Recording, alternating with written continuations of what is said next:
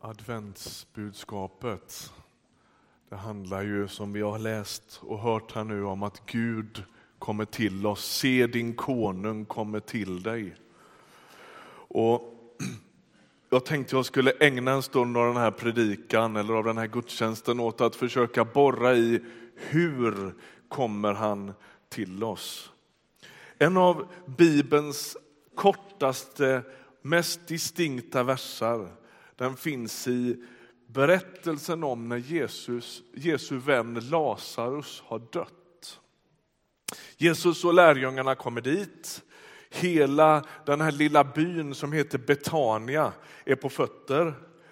De möter, Jesus och lärjungarna möter Marta, en av Lazarus systrar. Det verkar som att Jesus har en väldigt nära relation till den här familjen. Det är Lazarus som nu då har dött och så är det hans två systrar Marta och Maria.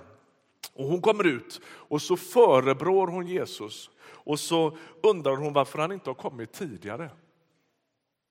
Man anar en sorts dubbelhet hos Marta. Dels förebråelserna. Och det står så här, om du bara hade kommit lite tidigare så hade min bror levt nu.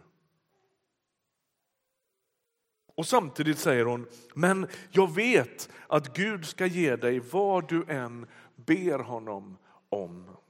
Och jag tänker alla som har trott och sörjt på samma gång känner igen den där dubbelheten. Tänk Jesus om du ändå hade kommit lite tidigare. Tänk om du ändå hade gripit in och samtidigt, fast jag vill tro att du kan det. Den där ambivalensen och dubbelheten, den har alla som försöker sig på tro och liv på samma gång stött på.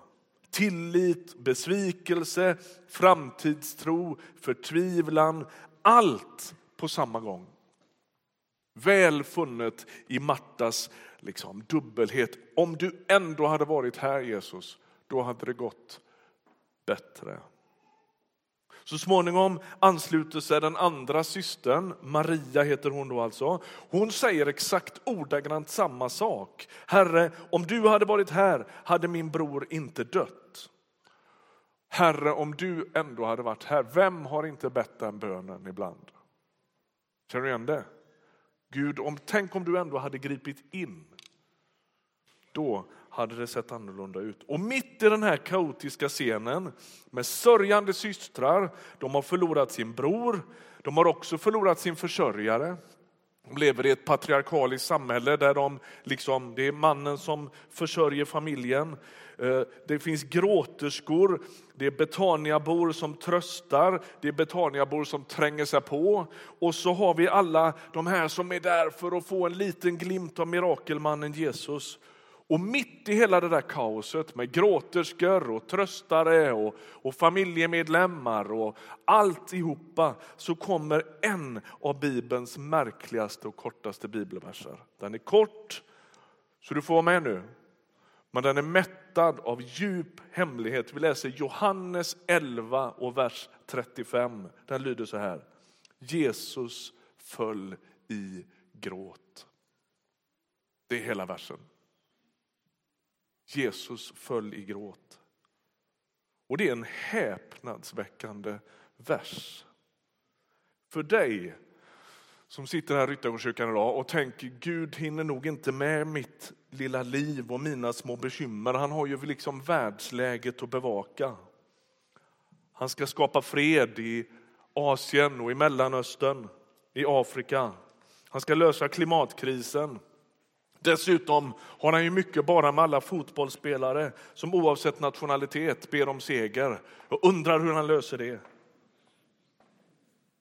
Han hinner väl inte med dig och mig och våra futtiga liv. Hur ska han hinna det? Han har mycket på sin tallrik. Och så står det Jesus föll i gråt. Och följ med, försök att se det här för ditt inre. I ett av världens minsta och obetydligaste länder i en liten by med några liksom, familjer. hemma hos två systrar som just har förlorat sin bror. Där står Gud med grus och damm på sina fötter och gråter. Gud står med grus och damm på sina fötter och gråter.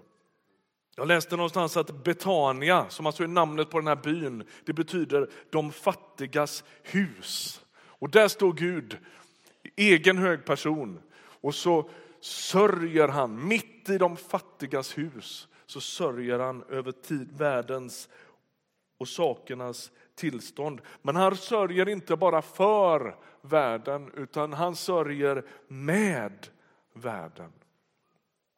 Han lider med familjer som splittras av skilsmässor.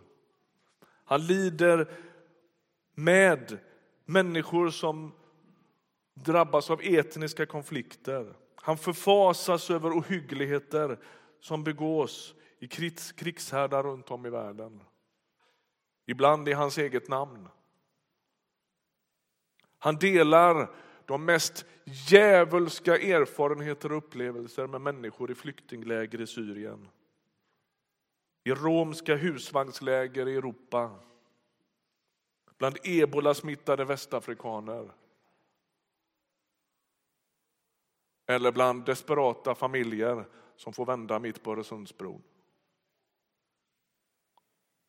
Och så tänker jag att han dessutom är så själsförmögen att han kan gråta med alldeles vanliga svenskar som kanske sitter i Ryttargårdskyrkan på första advent eller som lever sitt liv i något radhus av betong i Linköping och sliter med livet. Jag kan inte leda det i bevis och jag förstår att om du är en skeptiker kan du bara avfärda det som inbildning, det, det är helt okej, okay. eller suggestion. Men för min egen del, i en ganska svettig period i livet med sorg, trasiga drömmar, ambulansfärder, psykakutavdelningar,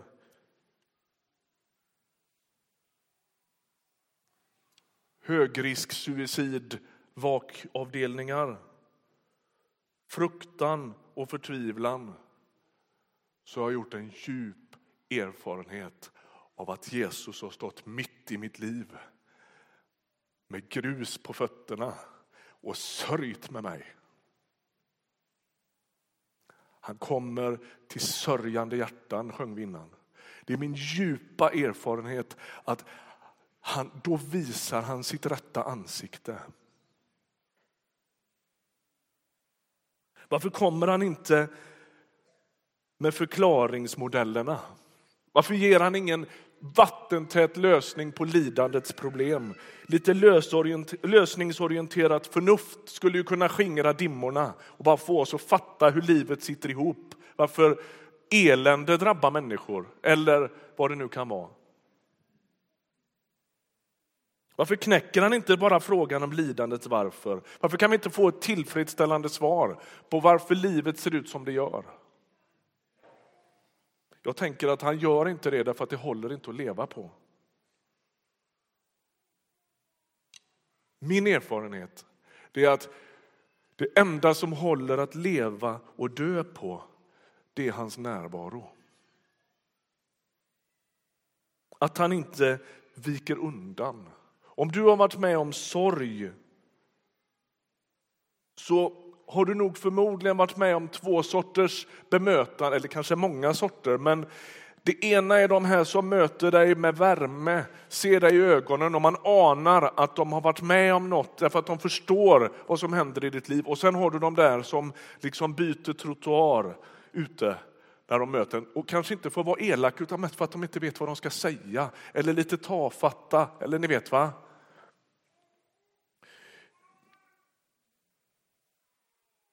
Gud byter inte trottoar.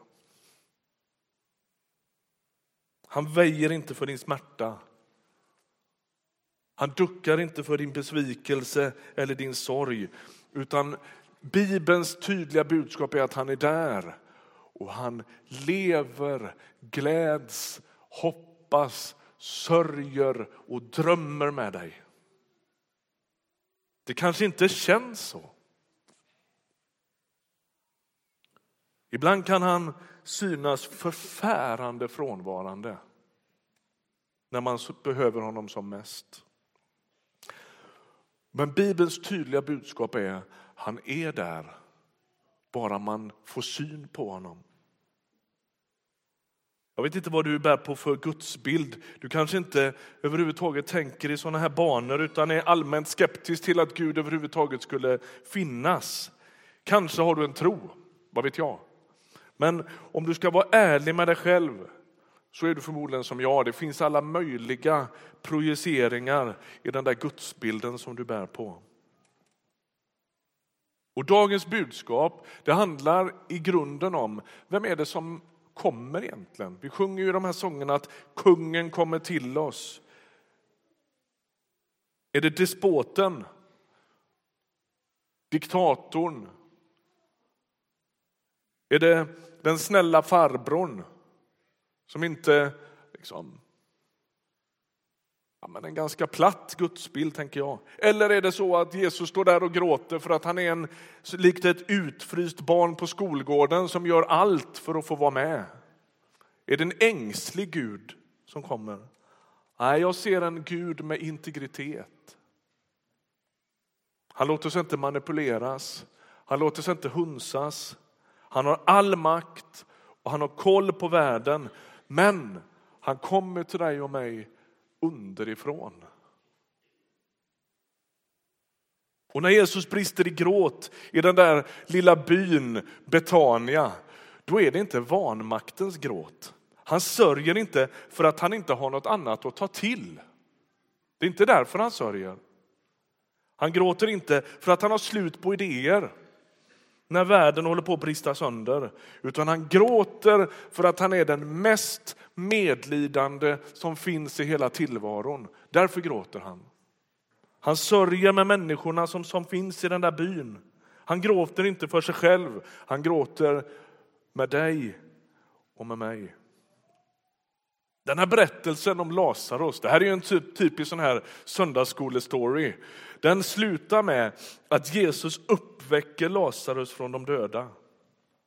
Och så är det som att historien om Jesus öppnar sig. Han är den som sörjer med oss, men han är också den som förmår förändra situationer. Har du märkt till vad vi sjöng i en av salmerna här när vi tog upp kollekten? Han kommer till sörjande hjärtan och livet får annan gestalt. Alltså, han kommer till ditt sörjande liv, om det nu är så att du sörjer, att du saknar, att drömmen har gått sönder. Och så finns han där, han står med grus på fötterna mitt i ditt liv och gråter med dig, tröstar dig, lider med dig. Men det slutar inte med det, utan livet kan faktiskt få en annan gestalt när Jesus kommer dit. Det här är bilden av hur Jesus är både och. Han är sann Gud på besök. Och samtidigt har ingen varit så djupt mänsklig som Jesus. Den kyrkliga liksom, traditionen har försökt beskriva det som att Jesus är sann Gud och sann människa. Och det är Jesus som sann människa som kommer och sörjer med dig och mig. Men det är också Gud på besök som gör att dö, inte ens döden går säker. Livet får annan gestalt. Han bryter i ditt mörker. Vad skulle hända om du, likt systrarna Marta och Maria, bjöd in Jesus i ditt liv? In i dina bestyr, in i dina förhoppningar, in i dina krossade besvikelser och in i din sorg.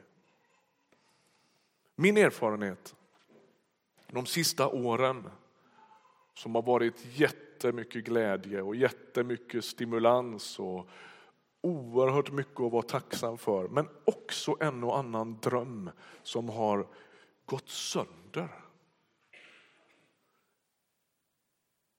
Det har varit att Gud mitt i allt det där, drömmarna, glädjen, men också sorgen, oron och förlusterna har varit där. Och vet du, han har inte stått där med militärstövlar på, med regelboken i näven och med någon sorts avmätt distans för att kolla mig. Det är inte min upplevelse. Utan min upplevelse är att han med sand och grus på sandalerna har stått och sörjt med oss. Att han har skänkt oss sin frid och att han faktiskt har förändrat situationer genom sin närvaro och genom sin makt. Det som händer när Jesus uppväcker Lazarus från de döda det är att han skickar en sorts signal. Han uppväcker Lazarus som en sorts tecken. Bibeln talar om under och tecken. Tecken på vad då? Och tecken på att en dag ska han om intet göra all smärta. En dag ska han hela alla våra trasiga drömmar. Och en dag ska han ge oss livet tillbaka. Kort sagt, Jesus kommer in i världen med medlidande och med makt. Och vet du, han kommer också in i ditt alldeles vanliga liv. Med dagishämtningar och deadlines på jobbet. Utmaningar i din familj. Sjukdom, förluster, stress, känsla av otillräcklighet, vad vet jag. Han kommer in i allt som är ditt liv och han kommer dit med medlidande och han kommer dit med makt att förändra.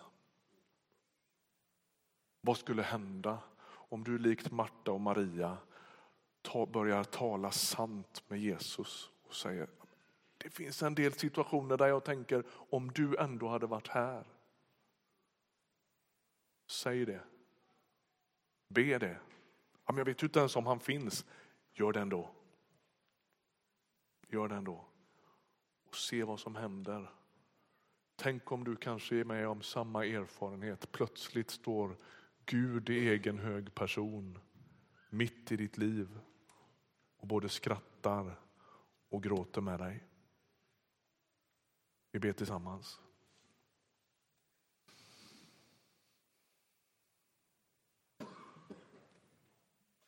Herre, tack för att du är fridens förste,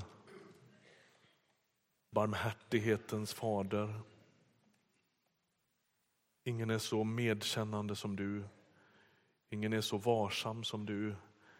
Ingen förmår glädja sig och jubla och dansa som du, men ingen förmår heller sörja så djupt som du. Vi bjuder in dig i våra liv. Vi tackar dig för att du är full av medlidande och makt. I Jesu namn. Amen.